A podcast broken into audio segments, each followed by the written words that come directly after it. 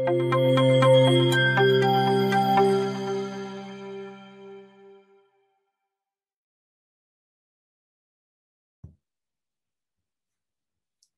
chào cả nhà, rất vui được gặp lại cả nhà trong buổi chia sẻ và cùng xem lại video của ngày hôm nay.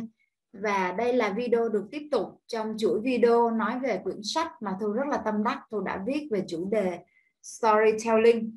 Và trong nội dung quyển sách này Thu muốn tóm tắt lại tất cả những cái nội dung, những công thức và những từ khóa để những anh chị nào không có thời gian đọc sách chúng ta vẫn có thể nghe lại, chúng ta vẫn có thể chắc lọc được từ video này những công thức những từ khóa để ngay lập tức chúng ta có thể ứng dụng vào trong công việc hoặc là cuộc sống của mình. Và với mong muốn đó thì thu làm video theo hình thức đơn giản để có thể lan tỏa video theo cách thức nhanh nhất. Và thu hy vọng rằng không có những thiết kế hoặc là những cái hiệu ứng rất là hoành tráng nhưng nội nội dung thu chia sẻ rất là thật và hoàn toàn dựa trên quyển sách với mong muốn có thể lan tỏa giá trị đến các anh chị nhiều hơn qua nhiều hình thức đọc, xem, nghe sách để chúng ta cũng có thể áp dụng vào trong công việc và cuộc sống của mình nhé. Và trong video lần này Thu tiếp tục nói về chương số 3 của quyển sách, đó là những công thức để giúp chúng ta cấu trúc một bài thuyết trình sao cho rõ ràng và đầy tính thuyết phục. Và chúng ta sẽ bắt đầu với một công thức và công thức này có dựa trên nguyên tắc của số 3 đó chính là good, better và best. Có nghĩa là tốt tốt hơn và tốt nhất.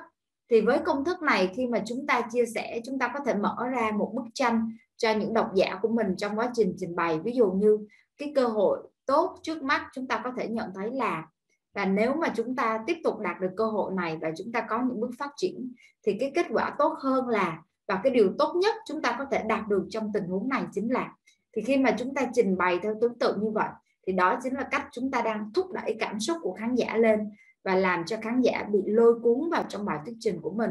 Tuy nhiên, nếu mà chúng ta chỉ sử dụng một mình công thức là tốt tốt hơn và tốt nhất, đôi khi chưa thực sự tạo được cái hiệu quả thuyết phục. Vì vậy, thu sẽ gợi ý cả nhà chúng ta có thể kết hợp công thức này với các công thức khác và công thức này đặc biệt hiệu quả khi chúng ta kết hợp với công thức ESB là expectation, là điều kỳ vọng. S là solution và B là benefit. Như vậy khi chúng ta trình bày về expectation, điều kỳ vọng, chúng ta có thể nói là khi mà chúng ta làm những điều này, cái điều mà chúng ta kỳ vọng có thể đạt được là, và cái kết quả tốt hơn chúng ta mong muốn là, và cái điều tốt nhất chúng ta thực sự mong muốn là. Vậy thì làm sao để chúng ta có thể đạt được những cái điều kỳ vọng này? Thì tôi có chia sẻ đến các anh chị một ý tưởng rồi, rồi, rồi chúng ta trình bày ra. Và sau đó chúng ta nói về cái lợi ích mà ý tưởng hoặc là giải pháp này mang lại. Như vậy đó là cách để chúng ta có thể ứng dụng. Và trong quyển sách này thì thu cũng có chia sẻ uh, chi tiết hơn về những cái điểm mà chúng ta có thể làm và cái cách mà chúng ta có thể kết hợp và như vậy là chúng ta cũng đã trải qua một số các công thức với nguyên tắc con số 3 rồi. Nhưng mà không dừng lại ở đó thì chúng ta có thêm một công thức nữa.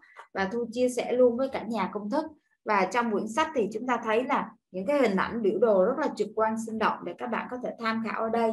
Thì cấu trúc mà chúng ta tìm hiểu tiếp theo đó chính là cấu trúc now, next và then. Có nghĩa là hiện nay, tiếp theo và sau đó thì cấu trúc này cực kỳ hiệu quả. Khi mà chúng ta muốn trình bày cho mọi người về một cái kế hoạch mà chúng ta sẽ làm là gì.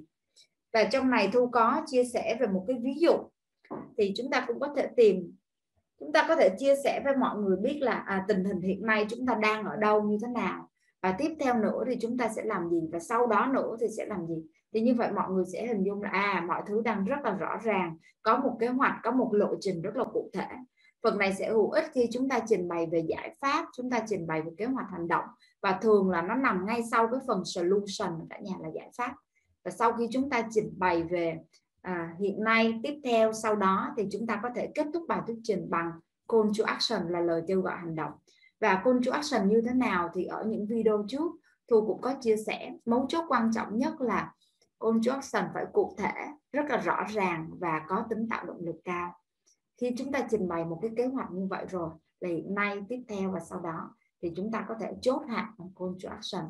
Thì đó là toàn bộ nội dung công thức giúp chúng ta có thể cấu trúc một bài trình bày thuyết phục, rõ ràng, ngắn gọn và đều dựa trên nguyên tắc của con số 3 hết.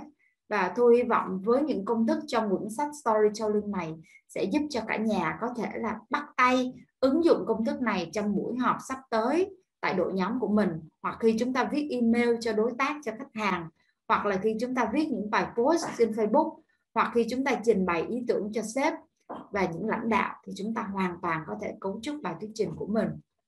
Và trong những video tiếp theo thì tôi sẽ nói về cách thức để chúng ta xây dựng những câu chuyện có thể là tạo động lực và truyền cảm hứng cho người khác. Và hẹn gặp lại cả nhà trong những video tiếp theo trong chuỗi video chia sẻ về sách storytelling nhé.